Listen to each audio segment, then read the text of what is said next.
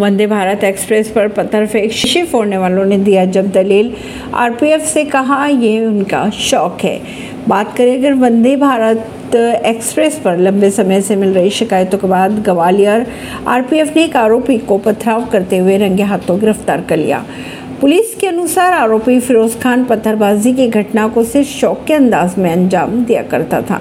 मध्य प्रदेश के मुरैना ज़िले में एक युवक को भोपाल दिल्ली वंदे भारत एक्सप्रेस ट्रेन पर पथराव करने के मामले में गिरफ़्तार कर लिया गया।